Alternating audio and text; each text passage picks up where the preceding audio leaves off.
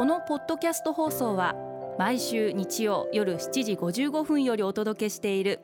毎日に夢中感動プロデューサー小林翔一を再編集した特別版です。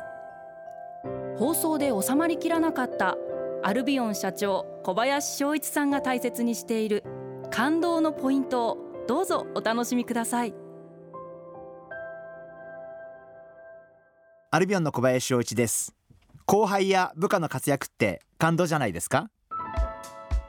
全国高校野球で、えー、私の母校である慶応高校が、えー、優勝しました、えー、本当にびっくりしました。自分の人生の中で慶応高校が甲子園で優勝してくれるっていうことがを想像したこともないんであの本当に驚きましたしそれもあの1回戦から強豪校ばっかりとの戦いだったんであ今回は厳しいかな。今回は難しいかなと思いながらあれよあれよという間に、えー、決勝ももちろん仕事中だったんですが、えー、6回ぐらいに秘書が「社長慶応高校このままいったら優勝ですよ」って言われてちょっとそれから気になって、えー、仕事の合間に、えー、携帯で画像を見るようになりまして、えー、ちょうどその時8対2だったのかな。でもなんかあのー、その後は決してそんなに慶応をしてるようには見えなくて本当にしっかり互角の戦いですごくいい試合をやっていて嬉しく思いましたしああこういうことって起こるんだなあのそんな風に思いました。やっぱりこう後輩や自分の例えば自分の会社のメンバーがすごい活躍してくれることってすごい嬉しいことですごい例えばヒット商品を考えたとかもちろん本人も嬉しいと思うし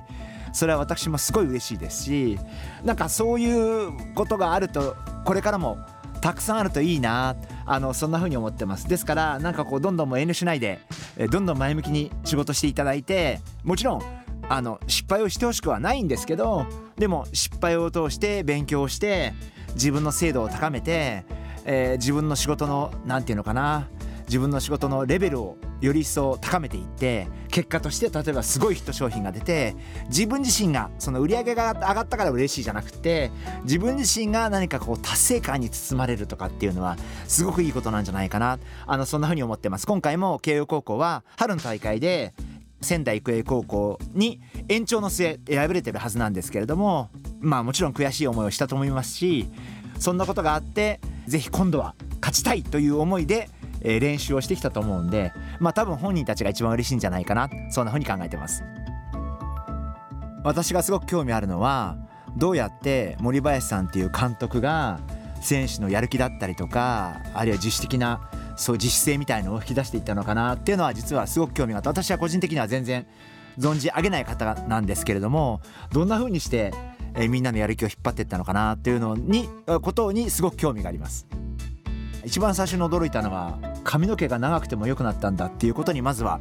あの私高校野球ちゃんと見たの久しぶりだったんで あの今は髪の毛が長くてもいいんだってことが一番の驚きだったんですけどまあそういうなんか野球と関係ないところでああいう自由っていうのはすごくいいんじゃないかなあのそんなふうに思いました。世の中って不思議なもんだと思っていてすごく大切にしなければいけない本質の部分とどうでもいいこととは思わないですけどまあ補足的な部分。別にそこはこだわらなくてもいいんじゃないかなっていう部分があると思っていていやもすると日本の社会ってその本質と違う少し離れたところも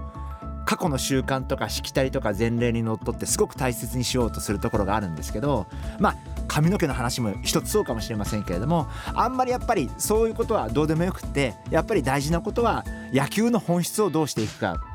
どういうふうに練習するのかどういうふうにレベルアップするかということが大事であってやっぱりそういう本質がこれからは大事なんじゃないかなそんなふうに考えてます。毎日に夢中。感動プロデューサー小林翔一。明日からの1週間。感動することから始めてみませんか？